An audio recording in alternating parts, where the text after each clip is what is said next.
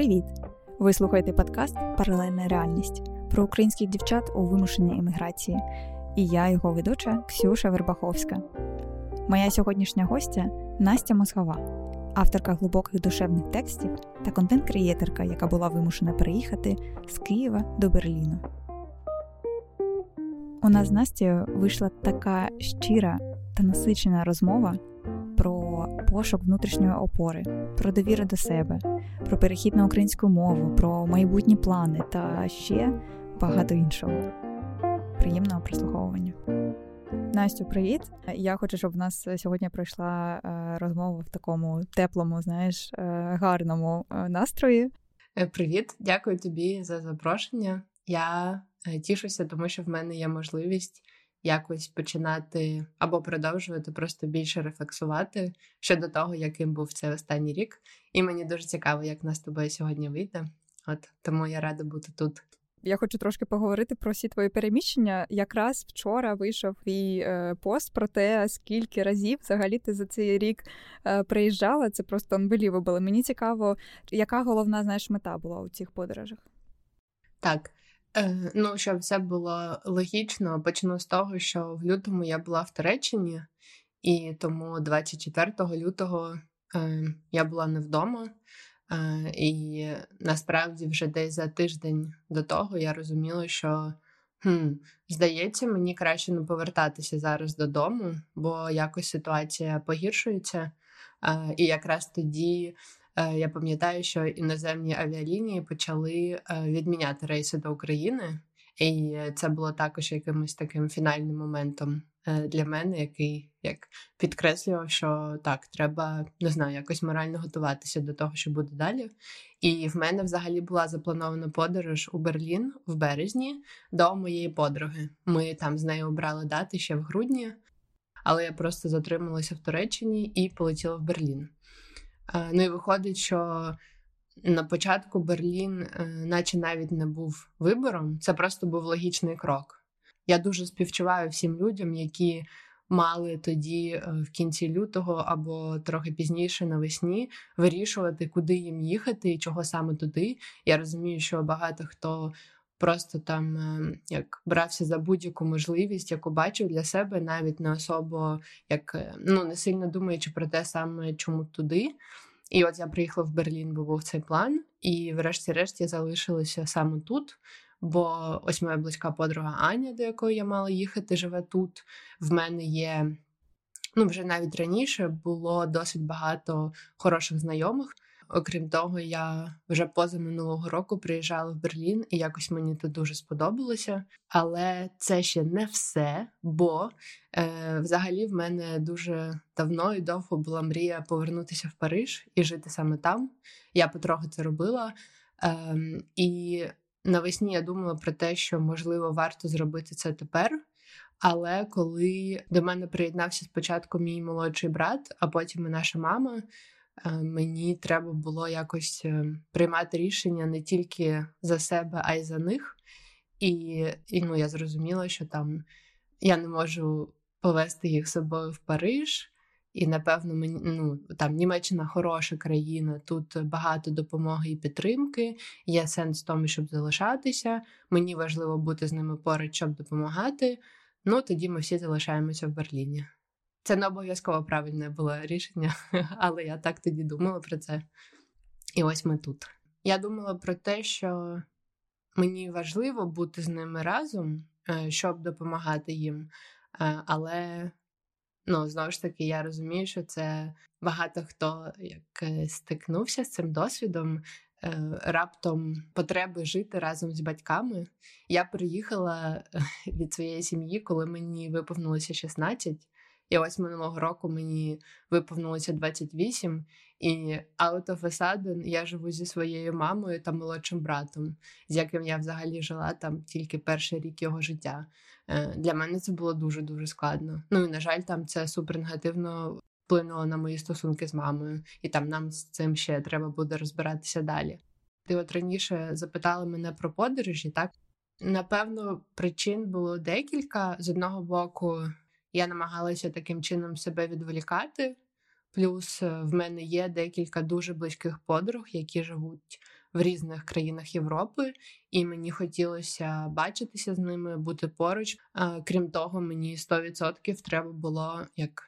Відпочивати від життя з мамою та братом, і тому вони залишалися тут. Ну, які ще точно причини були, але напевно ці як е, одні з ключових. Мені ще імпонує те, що ти написала про переїзд, що це потреба знайомитись з новим і відновлення рутини, да, яку возиш з собою. Ну і взагалі. Психологи е, рекомендують, е, якщо ти там в якоїсь е, складній ситуації, то тебе треба відновити там рутину, да, або там не знаю, ритуал якийсь твій, який буде повертати тебе там до точки твоєї стабільності, так би мовити які в тебе е, оці ритуали, да, рутина, яку ти відновлюєш щоразу, і яка можливо повертає тебе до того стану по тієї версії е, Настя до війни. Я взагалі дуже люблю рутину і ритуали, і всі ці е, трошки annoying е, статті та пости, які пишуть про користь від них. Е, це все про мене. Е, просто мені все це дуже подобається, і це 100% мене підтримує. Ну, я вважаю, що як. Блін, мені завжди важливо робити купу дисклеймерів.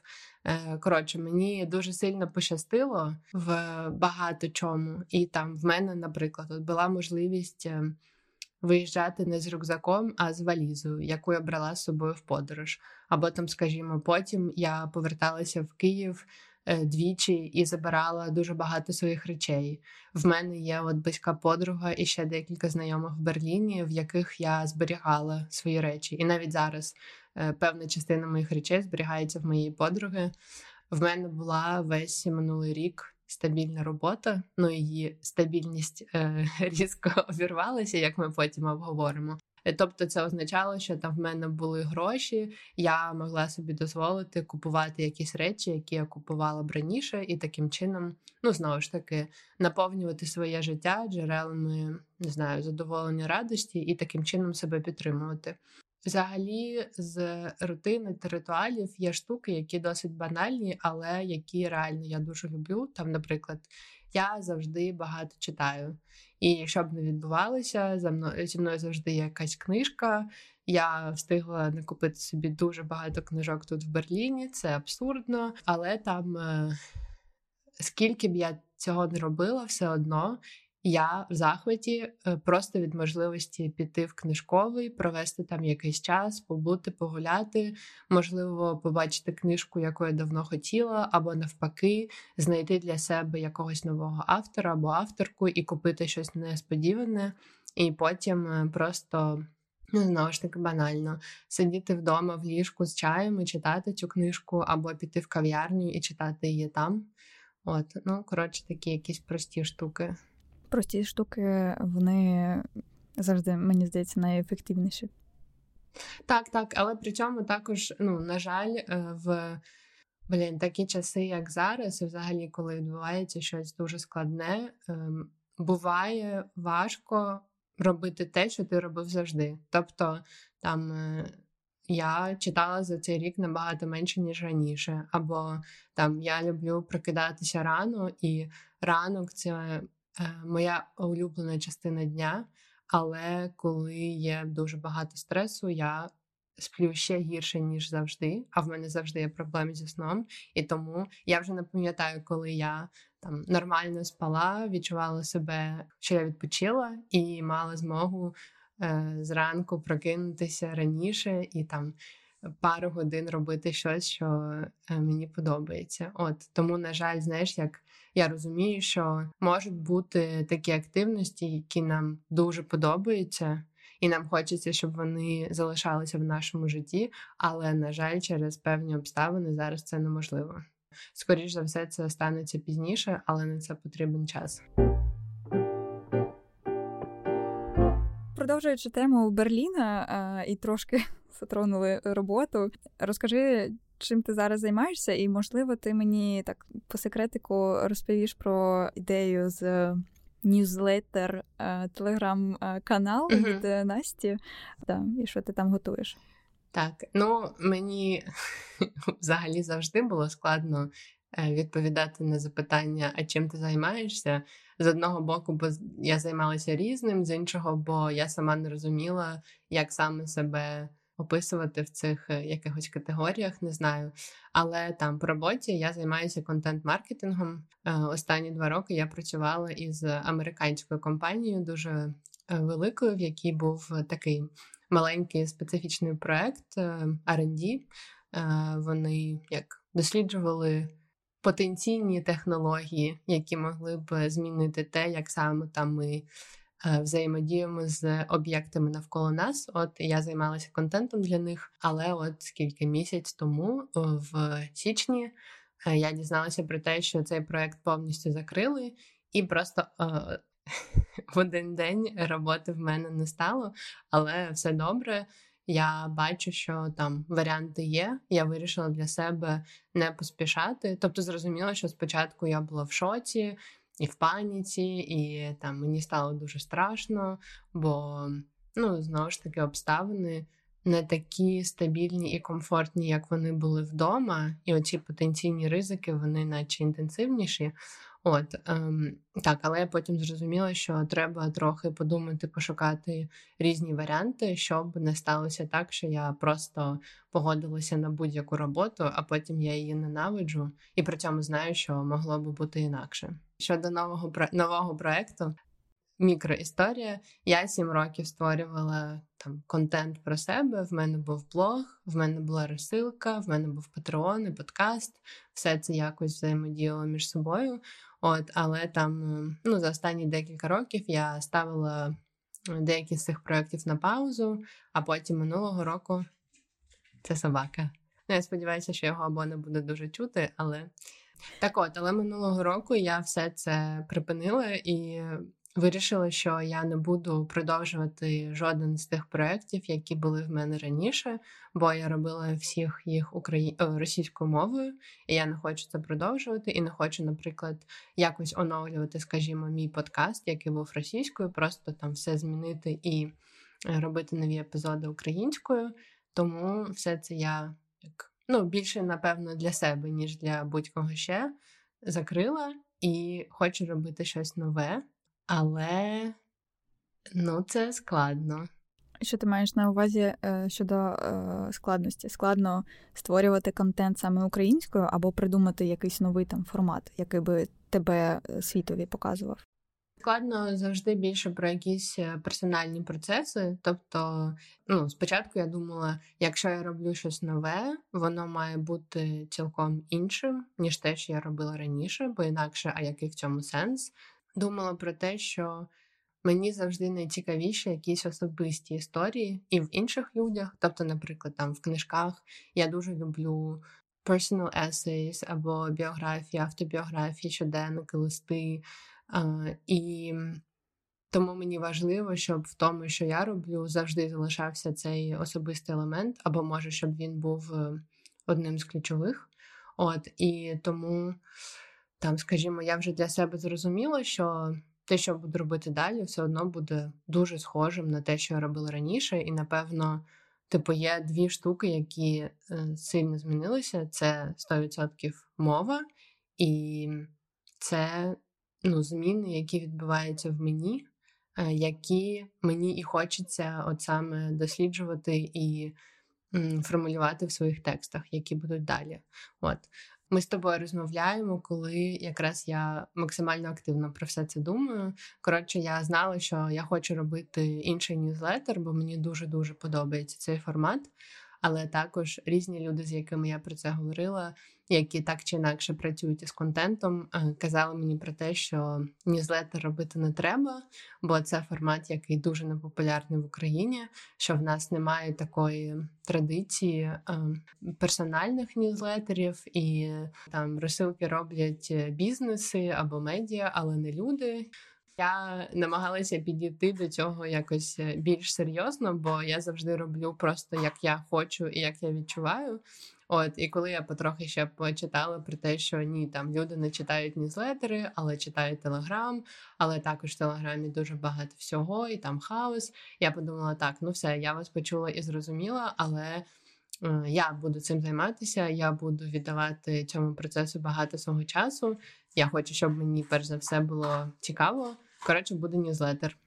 Е, до речі, дуже цікаво, тому що я теж е, про це вже давно думаю, або там, типу, блог на медіумі я щось починала робити, ще щось. uh І теж розуміла, що ну, в нас немає, як ти е, правильно зауважила, такої типу культури споживання персонального блогу як формат ньюзлетеру. Саме тому я думаю. А яка аудиторія повинна бути в мене? Типу, кому я хочу це розповідати, і uh який формат? Не було в тебе такого, що типу, ось я в Берліні, тут багато розмовляють англійською. Можливо, треба там на англійській робити і е, аудиторію типу, міняти фокус да, аудиторії на іншу. Чи було в тебе таке? Е, так, так було, але просто це якраз от е, одна із змін, яка відбулася зі мною за останній рік. Завжди хотіла писати саме англійською. І, от, наприклад, коли я там починала свій блог, е, тексти двічі на тиждень двома мовами, і все там супер регулярно, так наче я просто сама собі медіа. Е, і я тоді писала англійською та російською. Саме через те, що я думала, що я хочу розмовляти взагалі взагалі з усіма, хочу розмовляти з усім світом. Мені хотілося, щоб мене якось знаходили люди з інших країн з іншим бекграундом. От і скажімо, за останні декілька років я дуже активно думала про те, що так, все, я хочу починати щось нове з е, з фокусом саме на англійську і робити щось тільки англійською. Ну і там знову ж таки для мене завжди найголовніше це писати тексти. Реально це так смішно, бо він е, зазвичай типу приходить, бере трошки їжі і потім йде, або там поп'є і йде. А зараз він прям просто тут стоїть, і наче хоче все з'їсти і все випити. Ну він просто чує, що ти щось там робиш, і він такий, а я? Так, так. Я теж тут. Комон. Так от, а минулого року, коли виходить, що все було на паузі, і я думала, а що там далі? Е, Я, от там, наприклад, влітку вирішила, що так, все точно, от саме час буду тепер вести інстаграм повноцінно тільки англійською, почну щось писати англійською, коли повернуться до мене сили і якісь ідеї. А потім я Думаю, що восени як стався для мене якийсь такий найінтенсивніший період змін. І от в жовтні, коли почалися ці масові атаки на різні міста України, які там далеко від фронту, коли почали вимикати світло, і потім так все це там тривало блін, багато місяців, і тільки зараз ситуація стабілізується, а вже кінець лютого. Коротше, я пам'ятаю, що в жовтні я читала новини про те, що відбувалося. Е, Якось це дуже-дуже емоційно переживала. І оці відчуття, як бажання бути вдома, бути з іншими українцями, бути саме в цьому контексті, середовищі, е, ставали все сильнішими. Е, Я вмію швидко приймати рішення, навіть якщо вони там ірраціональні або непрактичні. І я купила собі квиток в Київ, там, я не пам'ятаю, напевно, в перший тиждень після тієї великої масовної атаки на Київ. Я така, мені треба в Київ, я їду. От, І поки я була в Києві в листопаді, я якось остаточно зрозуміла, що я зараз не хочу розмовляти з іншими людьми, я хочу розмовляти з українцями. Що коли я розмовляю з іноземцями, мені самотньо і складно, що як немає сил постійно пояснювати одне й те саме, або стикатися із ем, повним нерозумінням того досвіду, який ми всі проживаємо. Хоча знову ж таки, так, в мене там все нормально. Я весь цей час в безпеці, і оце все. Ем, а що з українцями є відчуття порозуміння і підтримки, і от. Я прям сформувала для себе, що я хочу розмовляти з українцями. Я хочу робити щось українською. Для мене, як для людини, яка все життя розмовляла російською і не думала, що я взагалі буду якось використовувати українську, це е, супермасштабна зміна і там дуже неочікувано. Бо знову ж таки є велика різниця, коли ти просто використовуєш мову як інструмент в повсякденному житті, і коли ти щось створюєш цією мовою. Тому іноземцям доведеться почекати. Е, буде спочатку щось українською, а там подивимося. Це дуже надихаюче і сказати: ось я хочу бути частинкою нашої культури, да, нашого там суспільства, навіть е, знаходячись е, фізично не в Україні. Ну, я тебе розумію у цьому пориві, так сказати, тому що в мене така сама історія, і я теж розмовляла все життя російською, і... але я не хотіла робити цей подкаст там російською. Да? Не знаю, чи є в тебе таке відчуття, що коли ти а, за кордоном, тобі ще більше хочеться розмовляти українською, тому що ти зможеш знайти саме свої в мові. Реально, я це зараз розумію. Зашит дуже сильний культурний код да, е, яка ти людина, типу ти змінюєшся, коли ти там говориш іншою мовою. І це дуже потужний е, ну, інструмент. Е, слухай, дякую тобі. Я там трохи раніше сказала, що е, мені завжди важливо робити ну, свої проекти саме так, як я це бачу, як я відчуваю і хочу. І так само, наприклад, з мовою або зараз з новим проектом. Взагалі дуже смішно називати це проектом, бо це щось, чого не існує, і це там просто щось невеличке і особисте, але треба ж якось це також е, називати. Е, Коротше, мені е, було важливо не приймати якісь рішення через тиск.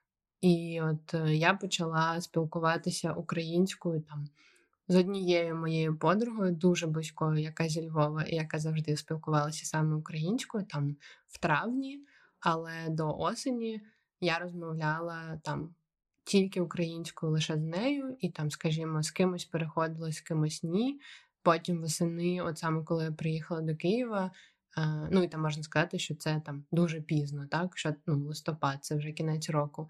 Але я відчула це бажання Е, розмовляти з усіма людьми, з якими я комунікую українською, але все одно при цьому в мене залишаються люди в житті, з якими я спілкуюся російською.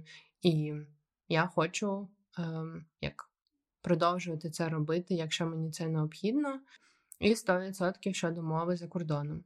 Знову ж таки, ем, я е, ну, є люди, з якими я продовжую комунікувати російською тут, але реально я все частіше як опиняюся в ситуаціях, де там я не знаю, от е, на вихідних я була на обіді з подругою, там е, в тому ж кафе сиділи росіяни, і мені було супер неприємно з ними знаходитися поруч. І Я розуміла, що там.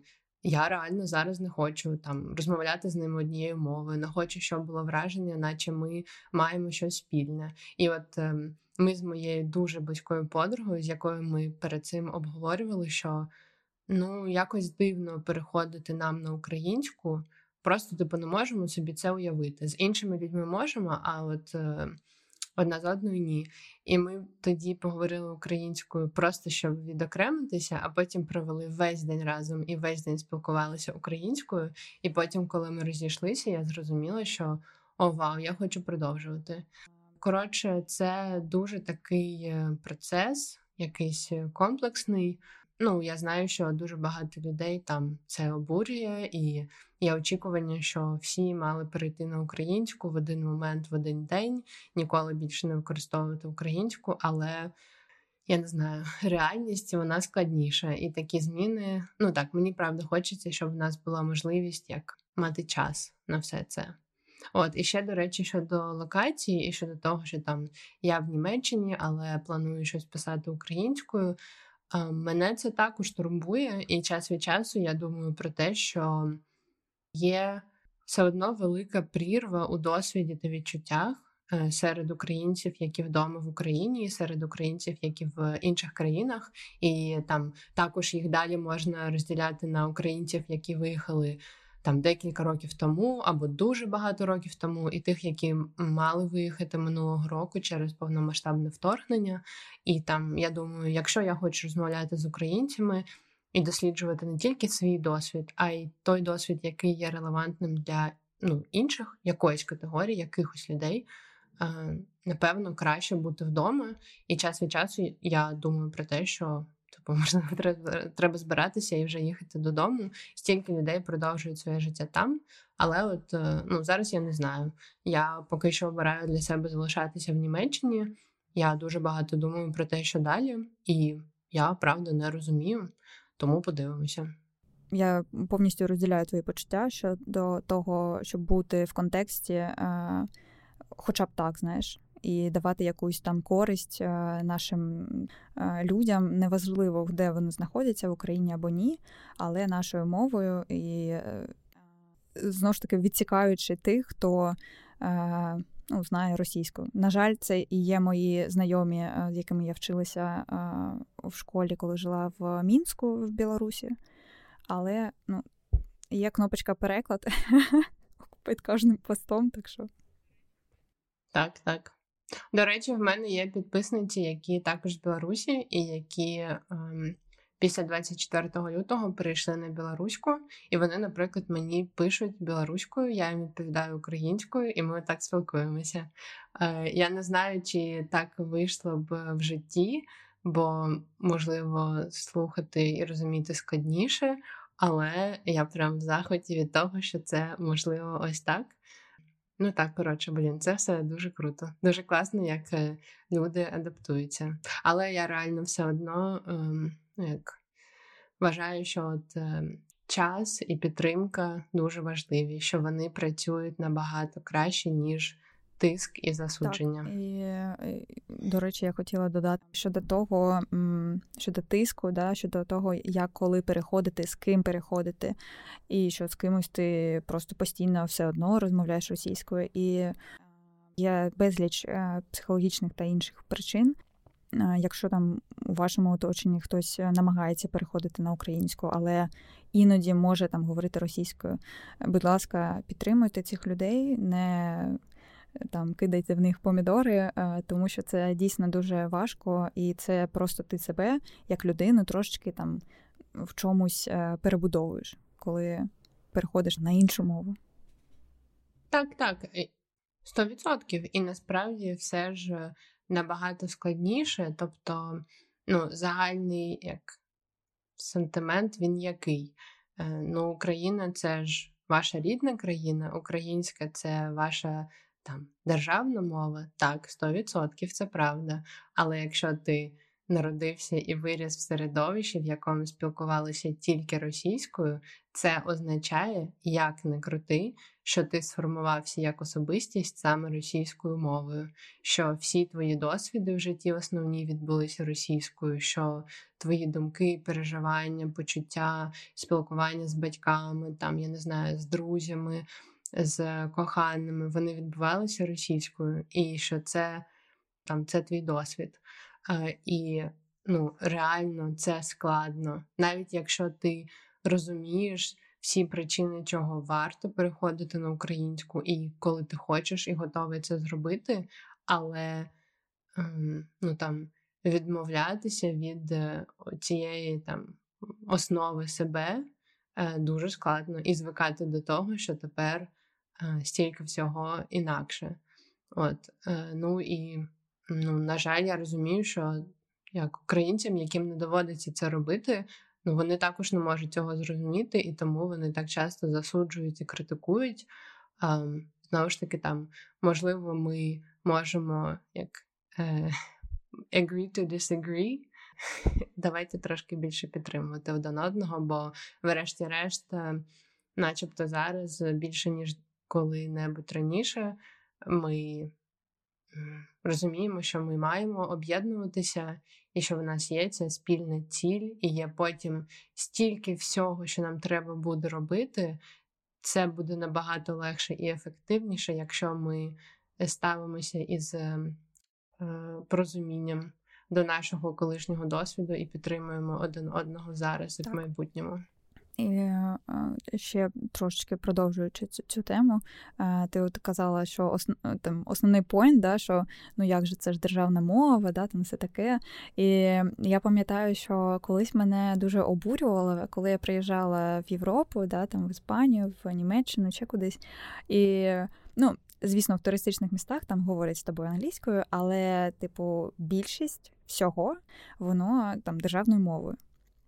І ти такий Альо, типу, ви в Європі, ми до вас приїжджаємо, типу, ми гості, да, і ми хочемо, щоб з нами говорили нашою мовою, ну там англійською мовою. Але це ж якраз про бо у людей це культурний код, да, що ми розмовляємо португальською. Да, там, mm-hmm. І я дуже рада, що в нас це почало формуватися там ще у 2014, наприклад, році. Ну, я маю mm-hmm. на увазі в масах так, да, широких. Так. Звісно, дуже шкода, що це взагалі такими е, шляхами відбувається зараз. да, і що Мені просто здається, що ті люди, які зараз не розуміють, навіщо їм переходити, просто подумали на ну, щодо цього, да, що це буде така твоя частинка ідентичності е, і ну, типу, поєднання якогось реального поєднання, да, не тільки з Україною, як якимось там фізичним місцем, а з всією там історією да, нашої країни і ну, і, і історією, яка будується зараз. Так, так, 100%. І знову ж таки, ну от я нещодавно розмовляла зі своєю приятелькою, яка тут живе в Берліні, і я казала їй про те, що час від часу мені а, дуже некомфортно від розуміння, що м, там я багато чого втратила, багато від чого відмовилася, і є відчуття цієї пустоти і нерозуміння, а чим це наповнювати, або там знову ж таки, а хто я, а чого я хочу, що робити далі, як знаходити відповіді на ці запитання.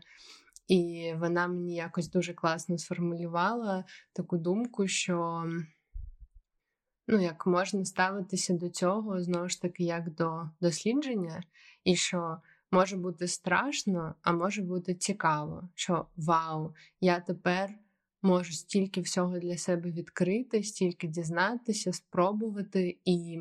Ну і от я повертаюся до цих слів. Я думала в цьому напрямку, але я не могла для себе це так сформулювати. З одного боку, стільки всього зараз е, невідомого і незрозумілого, а з іншого вау! Це як подорож е, перебудови себе, яка відбувається ой, через ем, ну, так, е, цілком жахливий досвід. Е, але ну, типу, це вже це вже тут, це вже наша реальність, правильно? Тому є як є. Так. Кажучи про те, що ми е, зараз себе не дуже розуміємо інколи да, себе, там свою не знаю, сутність. Е, Як би ти себе охарактеризувала зараз? Угу. Ну от е, я б сказала, що я розгублена, але відкрита. А якщо порівнювати з 2021 роком? Знаєш, я можу тобі без порівняння з роками просто сказати, що я була людиною, яка дуже рано е, зрозуміла багато чого про себе. Я знала, чого я хотіла. В мене були такі дуже великі мрії, які залишалися моїми орієнтирами. З одного боку, це було добре, бо коли багато людей навколо мене намагалися зрозуміти, чого вони хочуть, я знала, але не розуміла, як мені цього досягти. От і ще е, на мене це розуміння ну, цих моїх бажань та цілей дуже тиснуло, бо ем, ну, як було багато труднощів і багато чого не виходило в мене. От, Але, типу, я розуміла, чого я хочу. А а зараз я не розумію. І це для мене дуже е, незвичний стан. Мене це обурює. Ну і там це страшно. Як це? Що це означає? Що я не знаю, чого я хочу, не знаю, що робити далі, не знаю, як е, як мені поводитися, просто як з цим бути. Як ти можеш себе заспокоїти в такі моменти? Ну, я, на жаль, е, загубила і загубила, і втратила е, за останній рік, я не знаю, як останні порції самодисципліни. І тому там знову ж таки якісь практики, які я намагалася імплементувати в своєму житті, вони десь там і залишилися. Я сподіваюся, що я потім зможу їх повернути. Мені допомагає. Та ну я просто проживаю це. Тобто це реально дуже масштабні процеси. Е, я час від часу реально знаходжуся там в паніці або почуваюся дуже пригніченою, мені сумно і страшно. І в моменті дуже-дуже хочеться, щоб було можливо це змінити і повернути собі розуміння того, хто я і що я робитиму далі, або навіть що я роблю зараз. Але, на жаль, це неможливо. І от е, знову ж таки, так, я дуже люблю там е, якісь е, біографічні книжки, ще щось, і я знаю. Що блін, люди, які жили в дуже різні часи, проживали дуже різні життя, стикалися з такими питаннями, і ну, зазвичай просто потрібно багато часу, і в процесі ти е, як, е, дізнаєшся, хто ти і що тобі робити далі. Типу, треба бути дуже терплячим. От я намагаюся це робити. Ну і звичайно, мені дуже допомагає можливість розмовляти із моїми найближчими подругами, які і просто вислуховують мене і там дають мені трошки перспективи завдяки своєму досвіду, або там, скажімо, позиціям, в яких вони знаходяться. А, І оце разом дозволяє мені просто продовжувати. Чи можеш ти сказати, що оця порада бути терплячим, вона ж доцільна до питання, типу, як зберегти себе у такому швидкому і непередбаченому світі, інстаграмних шалених успіхів, да, політичних там і соціальних колапсів, чужих досягнень і всього такого ж. Ну, загалом так, мені здається, що терплячості нам не вистачає і до самих себе, і щодо інших. І це там актуально не тільки зараз, а було актуально і раніше.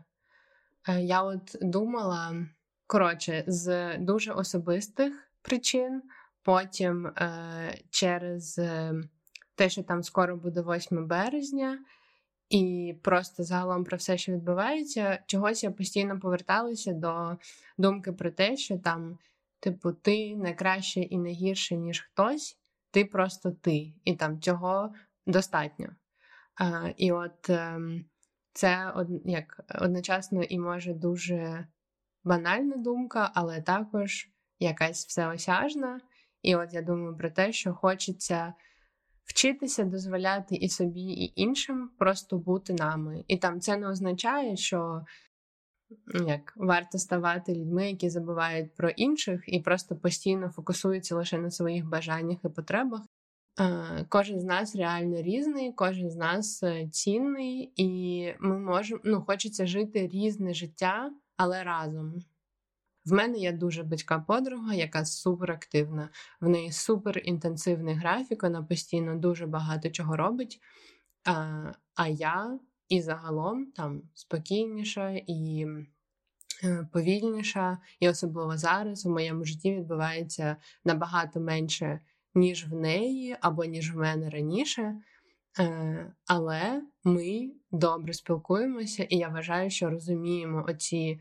Е, як моменти, в яких ми відрізняємося, і поважаємо їх. Тобто, я там, я не знаю, в мене немає якихось оцінок щодо того, як живе вона, в неї немає оцінок щодо того, як живу я. Хоча ми живемо дуже по-різному. От, і тобто, хочеться якось це масштабувати. Ну, е, при цьому я. Е, Знаєш, як раніше в мене було відчуття певної впевненості в тому, що Типу, я щось знаю і можу щось таке казати про там. Я думаю, ось так. Я би хотіла, щоб було так. Ем, А зараз я думаю, я нічого не знаю. Я, Ну, Тобто, в мене все одно є там дуже багато думок і чітко сформульованих поглядів і ідей про те, яким світ хочеться бачити саме мені. І це також просто частина цього шляху. Так, ти знаєш, я почула в тому, що ти говориш, мати а, довіру до себе та до світу. Ну, от е, те, що ти сказала, там я не знаю, там я розгублена, ще щось. Але також а, ти сказала, що ти відкрита. І, на мій погляд, людина, яка має власну опору, да, неважливо, яка вона зараз, все одно вона в тебе є, і ти розумієш, що ти можеш опертися на саму себе, і це формує твою довіру до себе. І да, ти не знаєш там, що буде, да, ти не знаєш, е, як це буде, але в тебе якась є впевненість, да, там довіра. Це те, що тебе так направляє навіть зараз. такі часи, типу, знаєш, такий лихтарик маленький для тебе самої. І я дуже сподіваюся, що там хтось теж послухає тебе і такий, блін. Чого я от це от реально ж? О, я також на це сподіваюся. І дуже тобі дякую за от такі, я не знаю, добрі, теплі слова підтримки. Все, що ти зараз е, сказала. Насправді це іронічно, бо е, саме про довіру до себе і опору я дуже багато думаю оце останній місяць. Ну і напевно перед цим також, але зараз особливо. Ну, мені здається, що в мене зараз немає ні того, ні іншого. Тобто ані довіри до себе, ані опори. І це там те, про що я говорила зі своїми подругами. Це останній місяць, що мені здається, що мені немає на що опиратися, що в мене всередині нічого не залишилося. Хоча це ж ну як найголовніше, бо в нас завжди є тільки ми. Все змінюється, а ми у нас залишаємося. І ну там мене дуже лякає оце відчуття, що я не можу на себе покластися, або що я, ем, наче ця повітряна кулька, яка це просто в повітрі хаотично якось е, знаходиться, зовсім себе не контролює, не знаю, що буде далі. Мені здається, що це про якісь, ем, як сказати, критичні точки. Тобто, от в мене немає цієї довіри, немає розуміння того, що далі. Є відчуття, що немає на що спиратися. І це, наче оце дно, типу, все погано, нічого не знаю, е, там зараз нічого не роблю. І що? Тобто, е, як вибору немає, треба це е, прийняти як факт, що там моя реальність зараз така, я почуваюся зараз так в мене не виходить це змінити. Тобто треба з цим якось жити, і ну, все ж змінюється, тобто зміниться і це правильно. І там я просто сподіваюся на те, що я не знаю, я робила в своєму житті раніше, і там те, що було в мені раніше, воно мене якось врятує і з часом допоможе мені. І так само оці зміни, які відбувалися і відбуваються, що вони також мене далі сформують, і я зможу е, все ж таки вибудовувати там якусь нову іншу версію себе і свого життя. От, Але, блін, довіра до себе це можливо, от е, коли ти казала про терплячість, можливо, довіра для себе це навіть кращий варіант. Бо коли довіряєш собі, тоді і легше бути терплячим, там приймати те, що відбувається, менше боятися, менше сумніватися, або просто, або просто співіснувати з цими страхами та сумнівами. Повертаючися до там десь середини нашої розмови, ти казала, що я знаю, як я хочу, да? типу про проєкт твій новий. Я чую себе, да? я знаю свій досвід. Я знаю, як це я робила, і я знаю, як я хочу зробити. Для мене це якраз от тут я і почула довіру до себе. Да? Звісно, я розумію тебе, що ти а, кажеш, а, ось мій там є якийсь досвід, який я збирала да, все життя, наприклад. І от я думаю, що я от а, в пакетику да, несу, і вона мені мені колись там. А потім виявляється, вибач, я тебе перебуваю, що цей пакетик да, був да. паперовим, і в мене там був органі... було органічне сміття, і пакет порвався, і все впало на підлогу. І оце мій життєвий досвід. І я стою з цим е, пакетом на вулиці і думаю, а далі що? Ось так. Вау, це ідеальна ілюстрація того, що відбувається. Ну так, коротше, я хотіла просто сказати, що я чула, е, знаєш, там позитивні речі, не те, що там пакетик. Знову ж таки, це просто моя Типу, те, що я побачила, знаєш, е, з мого боку. І ну, це я ж казала тобі, що це буде рефлексія. Ти, типу, думаєш е, об мене, знаєш, так, так, так. мовити. Типу, кидаєш м'ячика а, об стіну, і я, типу, тобі його повертаю просто з моїми якимись, е, типу, нотатками для тебе. Я я чудово розумію твій стан, про що ти кажеш, про розгубленість, про те, що тебе лякає, те, що твій там досвід якийсь, да, або твої думки або твої плани, мрії, вони остаточно кудись загубилися. Да? Хочеться процитувати класика, який вже сьогодні звучав.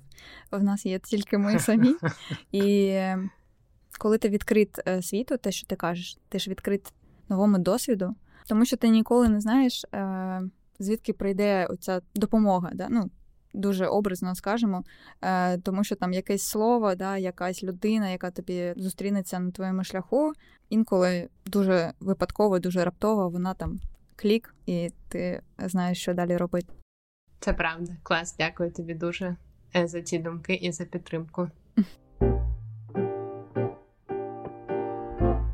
До речі, момент, який змінився для мене раніше, мені завжди здавалося, що якщо ти приймаєш велике рішення, то це назавжди. От е, там навіть рік тому, коли я думала про Берлін, я думала, я зараз вирішую залишитися в Берліні. Це означає, що це назавжди. Що там я і моя сім'я завжди матимемо, як ми повинні будемо залишатися тут. І так само, коли я почала думати, що ну, можливо, я хочу повернутися в Київ, е, мені здавалося, що е, це назавжди. Тобто, якщо я повертаюся, я закриваю для себе оцю як цей розділ життя в Європі, і я вирішую, що я більше не хочу цього робити. Хоча, взагалі-то раніше це була е, одна з моїх типу головних цілей переїхати в Європу, жити іншим кращим життям в Європі. Але от зараз я нарешті думаю про те, що. Так, звичайно, там обставини вони змінюються і є завжди якісь обмеження, але можна приймати нові рішення. І що там, наприклад, можна поїхати в Київ, там, скажімо, на три місяці, не вирішуючи остаточно, чи означає це, що я їду з Європи або повертаюся в Київ. Е, але от я тут е, як зважую для себе, що е, якщо я плачу за дорогу квартиру в Берліні, я живу тут одна, в мене є ці певні зобов'язання, а гроші мають схильність до того, щоб закінчуватися. Ну тобто є сенс в тому, щоб знаходитися тут зараз, якщо я вже це роблю. А ти як про це думаєш? Іноді мені здається, що я придумала цей подкаст для того, щоб почути думку людей, які залишаються в Європі які не їдуть до Києва. І я така, ребят, у чому ваш секрет? Ну, типу, знов почало дуже накривати е, це відчуття, що хочеться саме у Київ, е, додому. Е, ну, Дуже складно. Але ти знаєш, коли я приїжджала, типу, я була один раз тільки за минулий рік в Києві і два рази в Україні загалом. От я приїхала під кінець вересня минулого року до Києва, і в мене було таке жахливе е, відчуття того, що я вже не належу цьому місту. Угу. Я ще не належу Німеччині, типу я не можу сказати, що тут мій, коли я думаю про дім, да, я не можу сказати, що це мій дім. uh Так, мені тут комфортно а, у більшості часу. Але я приїжджала до Києва, і це ще не було блекаутів, знаєш, які uh б нас дуже там якось розділили з людьми, які там uh проживають цю ситуацію. Ні, але все одно я якось, типу, якийсь невидимий бар'єр був вже тоді. Я не знаю, в тебе було таке, от ти приїхала після блекау... ну, після початку блекаутів. Mm-hmm. Чи відчувала ти щось таке? Слухай, я відчувала, але не через це. Я відчувала щось подібне більше як, ем, знаєш, через розмови, через ставлення, через якісь думки, з якими я стикалася. Е, ну, тобто, як я казала, я ну, багато думаю про те, що є ця велика різниця між досвідами тих, хто залишається в Україні і хто знаходиться поза її межами. Мені час від часу сумно від цього і страшно, і це одна із причин, чого там я минулого року думала про те, що ну, от як ти кажеш, що ти більше не належиш цьому місту. Я думала, як що мені немає там місця, що я недостатньо якась, або не така, або просто ну, що я знову ж таки не належу цьому місцю. Так там ну в англійській це звучить більш органічно, але да, да, be- так, belong, belong somewhere. Да. От, ем, але знаєш, як це ж. І в інших ситуаціях релевантно, що в будь-якому разі в кожного свій якийсь досвід, і я сподіваюся на те, що ми всі ну, знову ж таки, зможемо якось підтримувати один одного, і що в нас буде можливість розбиратися з цим досвідом і знаходити свої місця далі. Але це реально дуже складно. Попереду дуже багато роботи і саме якоїсь внутрішньої персональної, і у цієї колективної у взаємодії один з одним. І на це піде, ну, напевно, все наше життя так чи інакше. У якийсь момент е, минулого року е, ми з подругами обговорювали, коли буде перемога, що робити, там все таке. І ці всі ейфорії, коли ми думаємо про перемогу, ми можемо забувати, е, як ти сказала, що ще дуже багато роботи попереду, не тільки в плані там відбудов, але саме соціальних, да, демографічних. Тримаємо курс на перемогу і на подальшу е, роботу.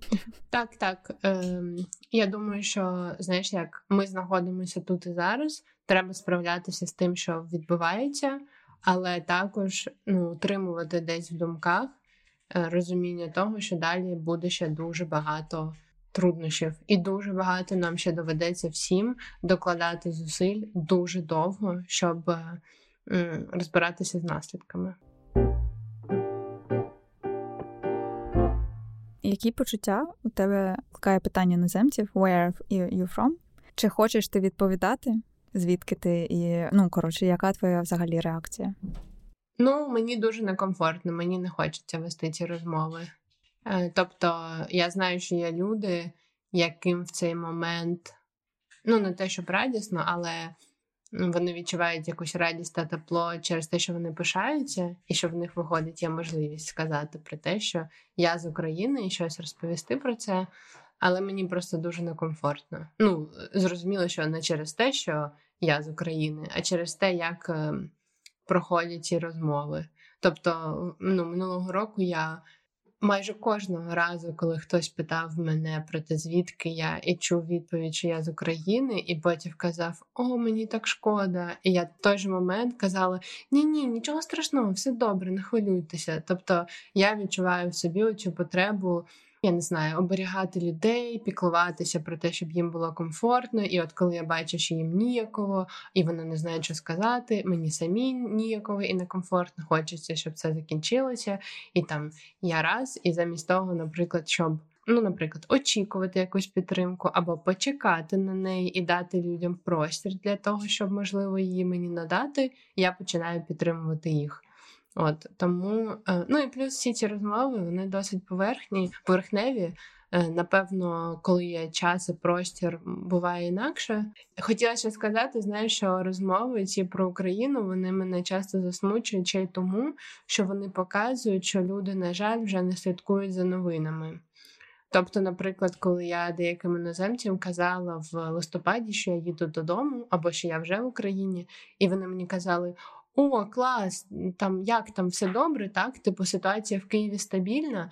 І я думаю, ні, ну як це? Останні два місяці люди по всій Україні живуть е, без регулярного доступу до світла, електро... до там тепла, води, е, зв'язку. А ви кажете, о, ну як там все стабільно, і там ну це зрозуміло, бо всі живуть своїм життям, але. Ну, можна, будь ласка, ви хоча б поверхнево, але будете слідкувати далі за новинами, бо все одно те, що відбувається в Україні, впливає не лише на Україну. І кожного разу, коли виходять там новини щодо ситуації, там, скажімо, в країнах Африки, так, з і з їжею та голодом там, або там з якимись ну, такими схожими ситуаціями. Е, ну, ці події реально впливають на світ також, і тобто це важливо не тільки для нас. От, але просто сумно. Ну і знову ж таки, знаєш, а що відповідати в цей момент, коли ти розумієш, що людина більше не слідкує? От. А в тебе як це? От ти знаходишся в Німеччині? Ну, як і я, але до речі, дуже в іншій Німеччині, бо Берлін це ну, не Німеччина, як ми знаємо. Е, насправді дуже багато сьогодні те, що ти говориш, або там те, що ти робиш, да, воно дуже перекликається з тим, що типу в мене є, або як я думаю, і тому мені здається, це прям повний меч. Ну я дуже рада, що ми можемо знаєш сказати просто одні одні зараз. Типу, я розумію. Це дуже теж важливо і цінно. Спочатку в мене теж таке було, типу, коли мені питали, ну як ти, ну як ти, знаєш, там ще, ще щось. Е, Мої колеги німецькі, я намагалася якось відштовхнутися від їхньої прояву, да, якоїсь там допомоги вербальної. Але потім я теж зрозуміла, що це дуже поверхнево, і мене таке не влаштовує. У мене був такий період бунтарства, коли Е, я там розповідала прямо сьогодні там мої всі друзі. Пам'ятаєш, коли е, так. Я коли восени також це робила. Там, пам'ятаєш? Uh-huh. Ну і вся це весь цей день uh-huh. був кошмарний. Так, і там потім я я пам'ятаю, як зараз, що а, там три або чотири тижні поспіль кожного понеділку було, типу, от таке, от таке, от да. І я така, так, понеділок, коротше, я готовлю, що я буду там плакати на роботі чи щось таке. І в мене не було жодного ресурсу, щоб тримати якось там марку, знаєш, ну, типу, бути просто вічливою, такою відстороненою. Тому я почала розповідати. І зараз інколи я теж щось розповідаю, і я дуже стала. Ну, я не я б не сказала, що я стала різкою, але більш категоричною, напевно, що. Тому що я теж, ну, типу, в мене люди тут взагалі не слідкують. Ну, якісь там старші покоління, можливо. І я намагаюся, звісно, підтримувати тут якийсь інформаційний level, знаєш, обізнаності, але в них цей табу, про що ти можеш говорити, про що ні. Я не знаю, чи читала історію, коли виявили, що майже був переворіт е, в Німеччині. Пам'ятаєш?